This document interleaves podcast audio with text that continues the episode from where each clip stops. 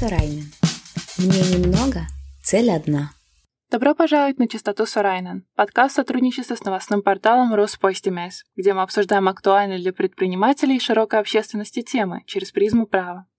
Я Мэри Лекарис, ведущая юрист адвокатского бюро Сорайнен. Недавно произошли значительные изменения в законе о семье, вызвавшие множество обсуждений. Сегодня мы расскажем вам об этих правках и о том, какое влияние оказывают эти изменения на область, близкую каждому из нас, а именно семью. Не менее интересно будет разобраться в динамике изменений в размерах семейных пособий, как это может повлиять на финансовое благополучие семей и их возможности воплощать свои планы.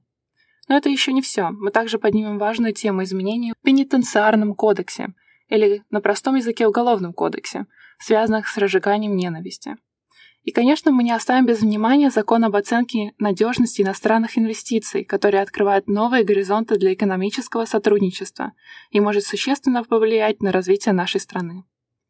В студии с нами сегодня партнер и присяжный адвокат адвокатского бюро Сорайнен, а также доцент кафедры европейского права Тартуского университета Кари Гентер. Здравствуй. Здравствуй. Кара, в июле этого года стало известно, что планируются некоторые изменения в законе о семье.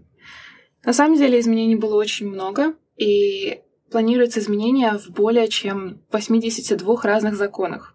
Поэтому давай поговорим об этих изменениях сейчас подробнее. А именно, какие изменения были внесены в законодательство относительно однополых браков? Теперь э, закон скажет, что вот э, два частных лиц, э, и можно тогда уже считать браком. Основной целью законопроекта стало равенство браков. Уточнение регулируется родство и связи с правом однополных пар на усыновление. Закон о совместном э, проживании тоже изменяется. Упрощен переход с э, договора о совместном проживании на заключение брака. А как эти изменения повлияют на права и привилегии однополых пар? Это э, огромное изменение в Эстонии, это как позитивная революция. Э, широкий подход э, изменения существует для того, чтобы они не были дискриминированы, что у всех э, социальных групп были одинаковые возможности стать семьей и, и жить вместе. Привилегией является возможность полноценно строить семью, регулировать имущественные вопросы и чувствовать себя защищенным во всем, что касается брака. Изменения в законодательстве касаются не только однополных пар, но и всех человек, которые имеют такую регистрированную жизнь вместе. Так мы говорили, меняется вся система совместно поживая без брака. Появился механизм, который обеспечивает сочетателя многие права, которые до этого были доступны лишь в браке. Да, на этом моменте нужно также уточнить, что раньше не было такого механизма или системы, куда можно было вносить зарегистрированный брак, поэтому невозможно было отследить, состоит ли человек уже в зарегистрированном браке или э, в зарегистрированном сожительстве. То есть человек мог иметь и то, и другое одновременно, и власти не могли никак это проконтролировать. Точно правильно так есть. Э, когда первый раз э, э, сделали такой закон, что вообще можно так вместе жить и регистрировать вместе жить, тогда не было регистра, не было соглашения, какой регистр сделать, и не было голосов Ригикогу, что все это изменит. И зато у нас есть такой длинный-длинный период в истории Эстонии, что люди как будто имеют договор но никто не может проверять, сколько таких договоров, где они лежат. И, и это, конечно, неудобно и нехорошо для стабильности э, государства. Да, поэтому теперь эта проблема будет решена. Какие аспекты личной жизни и семейного права затрагиваются новым законом? Теперь изменения позволяют человеку иметь э, право голоса в парных э, вопросах, касающихся его зарегистрированного партнера, и э, дадут право на ЛГТ и пособия, которые ранее были доступны только супругам. Так что как будто разница исчезает между этими двумя системами. И возможность отказать от дачи показаний против партнера и также возможность быть выслушанным в делах связанных с помещением, с э, специальные учреждения, семейными делами, установим родства и все такое. То есть, если обобщить, то просто они будут обладать такими же правами и обязанностями, как и в супруге. Да, э, потому что если теперь у нас есть такой договор, но нету системы, тогда, если я буду в больнице, этот второй человек в моем жизни не имеет ни, ни, никакого слова. После этого изменения в законе у нее будут такие же права сказать что-то там доктору, если требует там какие-то критические решения, я сам не способен решить, тогда вот дополнительные эти права люди получают. И это, конечно, очень хорошо, потому что странно, если ты живешь э, с кем-то вместе, у тебя есть договор, пойдешь в больницу, и тогда выживают, э, я не знаю, маму твою или, или папу, э, кроме между того человека, с кем ты живешь вместе и делаешь все остальные решения. Да, по факту такой договор не имел никакого значения. То есть это была как договоренность между парами, но его применить в реальности было очень, очень тяжело. Но также изменилась регуляция касательно усыновления детей. Кэрри, можешь прокомментировать это? Теперь э, является возможность усыновления детей. Если пара живет вместе, э, тогда можно усыновлять дети второго партнера. Если у них нет отца или матери, которые против того, э, никто не будет брать детей от, от отца от, или от матери, когда они не согласны. Но на всякий случай закон тогда тоже скажет, что у каждого ребенка может быть только два родителя, а не больше. И также важно отметить, что если раньше можно было только усыновить ребенка второго партнера, то есть это из... имелось в виду то, что уже в этом союзе имеется ребенок у одного из партнеров, то теперь они могут взять ребенка вместе. Да, правильно. Хорошо. Мы уже довольно плотно затронули тему семьи, в связи с чем хочется обсудить еще один вопрос, который касается семей напрямую, а именно семейное пособие. Давай поговорим о том, что изменилось. Э, изменилось правительство, в том смысле, э, обещание прошлого правительства поставить э, цифры гораздо выше немножко изменили. Так что если бы заранее думали, что там несколько сотен евро меньше стало, сравня с оригинальным идеем, но все-таки несколько сотен, где-то в 200 евро больше, чем в прошлом году. Так что изменения только в кошельках еще не видно было все получили немножко э, больше денег, чем э, в прошлом году. Э, так что если в семье есть три, от трех до шести детей, тогда заранее думали, что вот будет 60-50 евро, но действительно цифра стала 450 евро в этом году. Если там больше детей еще, тогда э, сумма типа 650 евро, а заранее было думано 850.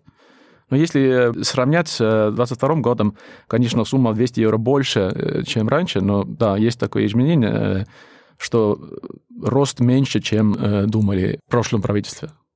Да, потому что новые суммы, которые кажутся очень большими, были установлены в начале этого года, но также были уже отменены в этом году, в июле. Да, и э, некоторые спросили, если, может быть, здесь э, что-то незаконно, может быть, Конституция наша э, защищает или что-то такое, но действительно решение того, какие суммы государство вам дает как поддержка, там у государства есть дискреция решать, сколько точно вот эти суммы будут, и споров, по-моему, в суде не, не было. Что берет государство за основу, когда оно высчитывает, сколько будет пособие? А, один вещь – это просто чисто политический выбор. Э, сильный э, политический э, шаг сказать, что семьи важны для государства, и им надо поддерживать, и если больше детей, это хорошо для государства. Следующая тема, которой мы коснемся, это внесение поправок в пенитенциарный кодекс, но мы будем его называть просто уголовный кодекс, чтобы было понятно, о чем мы говорим. А именно эти изменения направлены на борьбу с разжиганием ненависти. Итак, какие изменения, касающиеся разжигания ненависти, планируется внести в Уголовный кодекс? Э, ну, в принципе, самое большое э, изменение является в том, что если э, разжигание ненависти является угроза общепорядка государства, в очень узком мнении, тогда это будет преступность считать. Заранее там были кое-какие-то резервации, которые были против реглов Евросоюза, а теперь, если, если действительно э, является какая-то ситуация, что видно э, и понятно, что разжигание ненависти, скажем, там, исламистский какой-то э, террористический угроза, и если человек, который с этим занимается, должен как будто понимать, что его слова могут иметь серьезный эффект в государстве, тогда это будет считать преступлением. Ну, как я правильно понимаю, что также изменился сам состав регуляции, что теперь не нужно доказывать, что реально возник какой-то ущерб, а хватает того, что просто есть потенциал. Да, точно. Вопрос с этим реальным ущербом и был наш проблем с Евросоюзом, то мы в 2008 году подписали в Евросоюзе такое, такое решение, что угрозы хватит мы просто не изменили свой закон э, до сих пор. Но э, так как я считаю, что право слова все-таки защищено, э, потому что даже в, в Конституции, там 45-я статья, по-моему, была, которая говорит про право слова, она тоже говорит про то, что там есть возможность его ограничить интересов государства, интересов публичного порядка.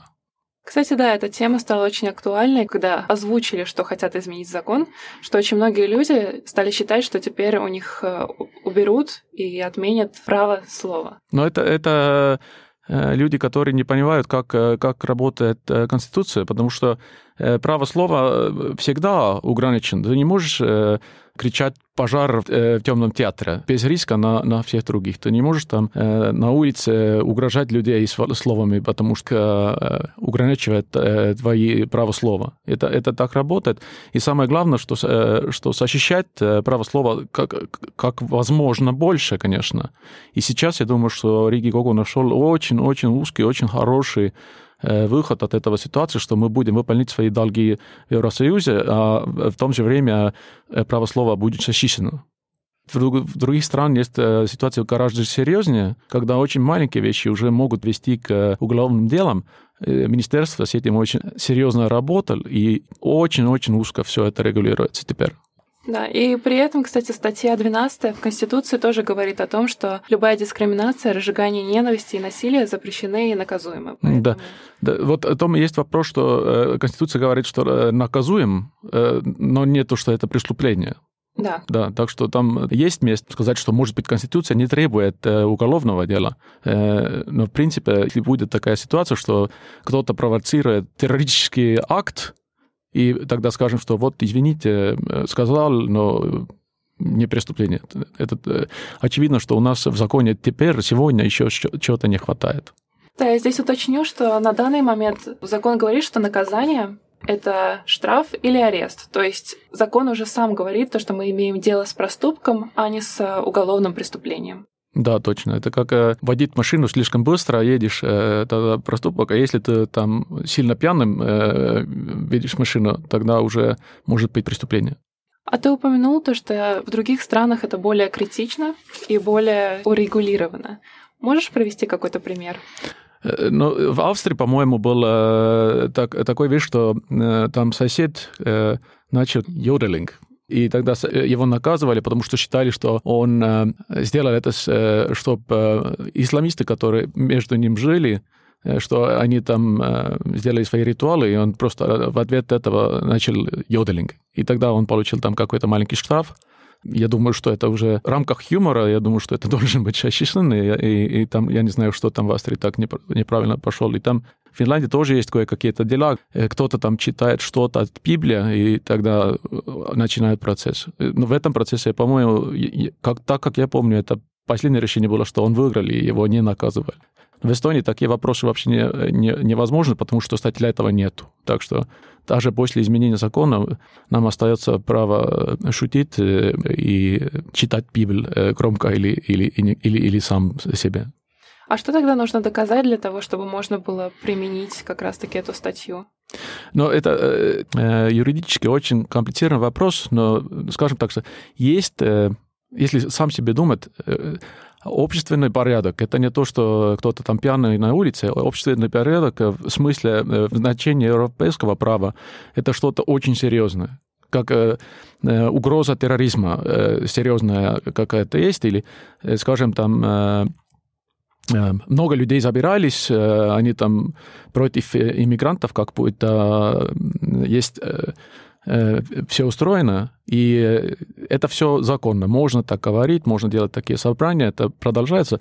Но если там тогда есть группа иммигрантов, там 10 человек, и тогда вот вызов от от организаторов, что вот идите, убейте или что-то такое, тогда полиция будет тогда, и суд будет тогда Э, посмотреть, было ли это реальная э, э, угроза, что они будут реагировать, и должен ли этот спикер тогда понимать, что такой, такой риск придет.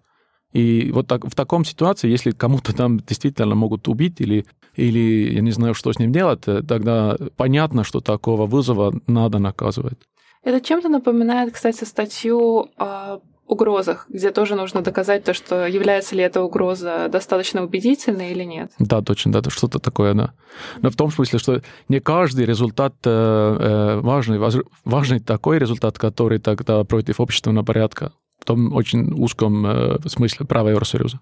То есть, если, например, один на один, то это не, не Нет, нет, нет. И, наконец, мы переходим к важному вопросу о вступлении в силу совершенно нового закона об оценке надежности иностранных инвестиций, или, как его называют сокращенно, FDI, то есть Foreign Direct Investments. Для начала давай поговорим о том, что вообще это за закон и что он из себя представляет. Ну, э, чисто э, человечески говоря, можно сказать так, что есть у нас э, стратегические сферы, как э, телекоммуникация, там моста, порты, туннель, железные дороги. И Евросоюз хочет быть уверенным, что мы контролируем эти, эту инфраструктуру, а не наши потенциальные враги.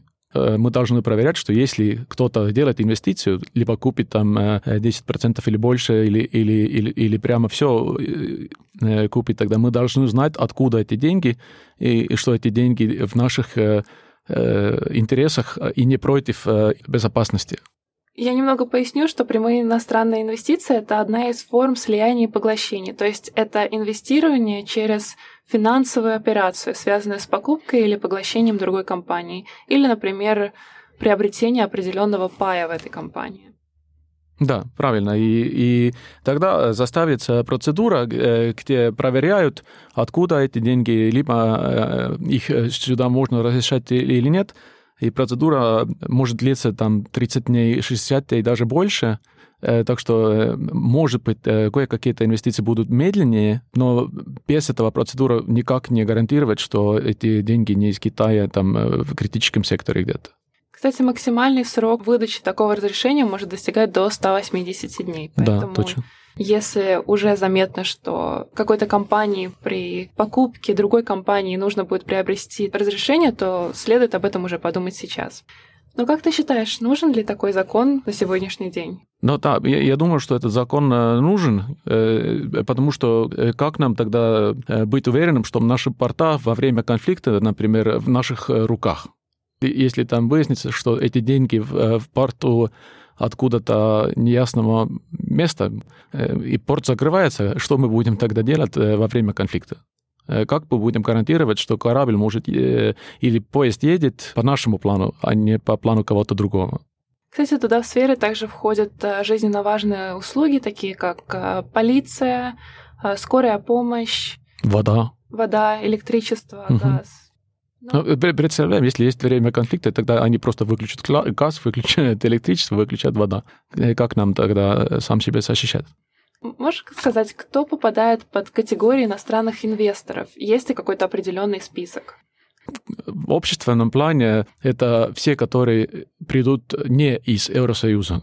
Да. И также, кстати, те люди, у которых э, имеется двойное гражданство. Двойное гражданство, да. И, и, и там есть э, лист, так что можно проверять. Да. Но по сравнению, кстати, с другими странами у нас достаточно легкая форма тогда закона, потому что если взять, например, Литву и Латвию, то туда входит почти каждый инвестор. Но это вопрос того, э, какие возможности вообще здесь сделать бизнес. Если система очень-очень-очень сильная, проверяет все, Э, и проверяют длинно, тогда просто деньги найдут э, себе другой, э, другой город или другое государство, куда идти. Так что это очень такой вопрос, что надо, надо думать какая-то, найти какой-то баланс между безопасностью и между вообще то, что у тебя уже коммерческая клима вообще не работает. Я думаю, что у нас найден хороший баланс. Да, мы говорили с министерством, и министерство подтвердило, что сейчас их цель как раз-таки регулировать очень узкий и очень конкретный круг как раз-таки, чтобы полностью не предотвратить экономический приход в нашу страну. Если брать именно целевые компании, то сейчас этот список ограничивается только 11 сферами. Угу. То есть мы имеем дело с людьми или компаниями, прозрачность которых сложно предугадать, потому что они оперируют за рамками Евросоюза. А какие ключевые моменты нужно вообще знать о данном законе? Потому что он абсолютно новый, наверное, было бы хорошо тогда знать такие ключевые моменты. Э, я думаю, что там э, таких ключевых моментов много, так что, наверное, их всех здесь э, читать смысла нету. Но то, что есть исключения, в которые эта система не имеет значения, и э, есть еще вопрос в том, что, что получается, если э, процесс игнорируется. Будут ли эти договоры, которые тогда подписаны без этого процесса, что с ним будет? Будут ли они просто недействующими? Или, или и, так как я понимаю, что это не то, что они сразу недействуемые, я думаю, что там надо работать с результатами, что проверять, если там есть негативные результаты, тогда их изменить, и, может быть, тогда выставить ситуацию, что как будто такого э, договора не было. Мы говорили с министерством насчет этого вопроса, потому что как раз-таки закон сам этот момент не урегулировал. И министерство сказало так, то, что на самом деле целью самого закона не является то, чтобы сделка была ничтожной. Она направлена на то, чтобы просто эм, отменить сделку, то есть вернуть, как э, Кэрри сказала, как будто бы ее никогда и не было. Я думаю, что тогда у нас на этот вопрос э, ответа нет, потому что мы еще не знаем, как это будет действовать. Может быть, законодатель тоже не знает. Э, надо ждать, что будет про это думать судья. Да, именно. По нашему мнению, скорее всего, она не будет ничтожной, но, как Кайра сказал правильно, об этом точно может сказать только суд. Кэрри упомянул также, что есть некоторые исключения, когда не нужно получать разрешение на такую сделку. А, здесь я хочу немного объяснить то, что это, например, такие сделки, которые уже были завершены до 1 сентября 2023 года, потому что сам закон, он вступает в силу только начиная с 1 сентября, и поэтому сделки, которые были заключены до этого, уже на них этот закон не распространяется. Также сделка не требует получения разрешения, если она приводит к переходу от косвенного к прямому владению, и наоборот. То есть очень важно отследить, является ли тот же самый бенефициар или нет. Если он меняется, то нужно получить разрешение. Таким образом, например, при реконструкции группы также не требуется получение разрешения, поскольку конечное контролирующее лицо не меняется. Кроме того, не нужно получать разрешение, если оно уже было приобретено ранее. Следует также отметить, что закон отдельно регулирует тот момент, то, что и инвесторы, и все лица, которые косвенно или напрямую участвуют в этой сделке, они должны сотрудничать с властями, то есть давать информацию нужную властям или, например, сообщать о такой сделке, которая требует получения разрешения. Но наш подкаст подходит к концу, и это означает, что пришло время подведения итогов. Внесение изменений в законодательство о семье, социальных пособиях, борьбе с э, ненавистью и иностранной инвестицией представляет собой сложный и многогранный процесс. Каждая поправка имеет свою роль в формировании общества. Однако оценка этих изменений требует учета как позитивных, так и потенциально негативных аспектов. Проанализировав ряд значимых изменений в семейном законодательстве, социальных пособиях, противодействии разжиганию ненависти и оценке иностранных инвестиций, становится ясно, что современное правовое пространство активно реагирует на вызовы общества. Эти изменения свидетельствуют о стремлении общества к более толерантному, справедливому и устойчивому будущему. Спасибо, Карри, что присоединился к подкасту. Спасибо большое. Спасибо, что послушали этот эпизод на частоте Сорайнен. С вами была я, Мэри Лекариус, юрист адвокатского бюро Сорайнен. И отдельное спасибо за сотрудничество новостному порталу Роспостина. До новых встреч на частоте Сорайнен.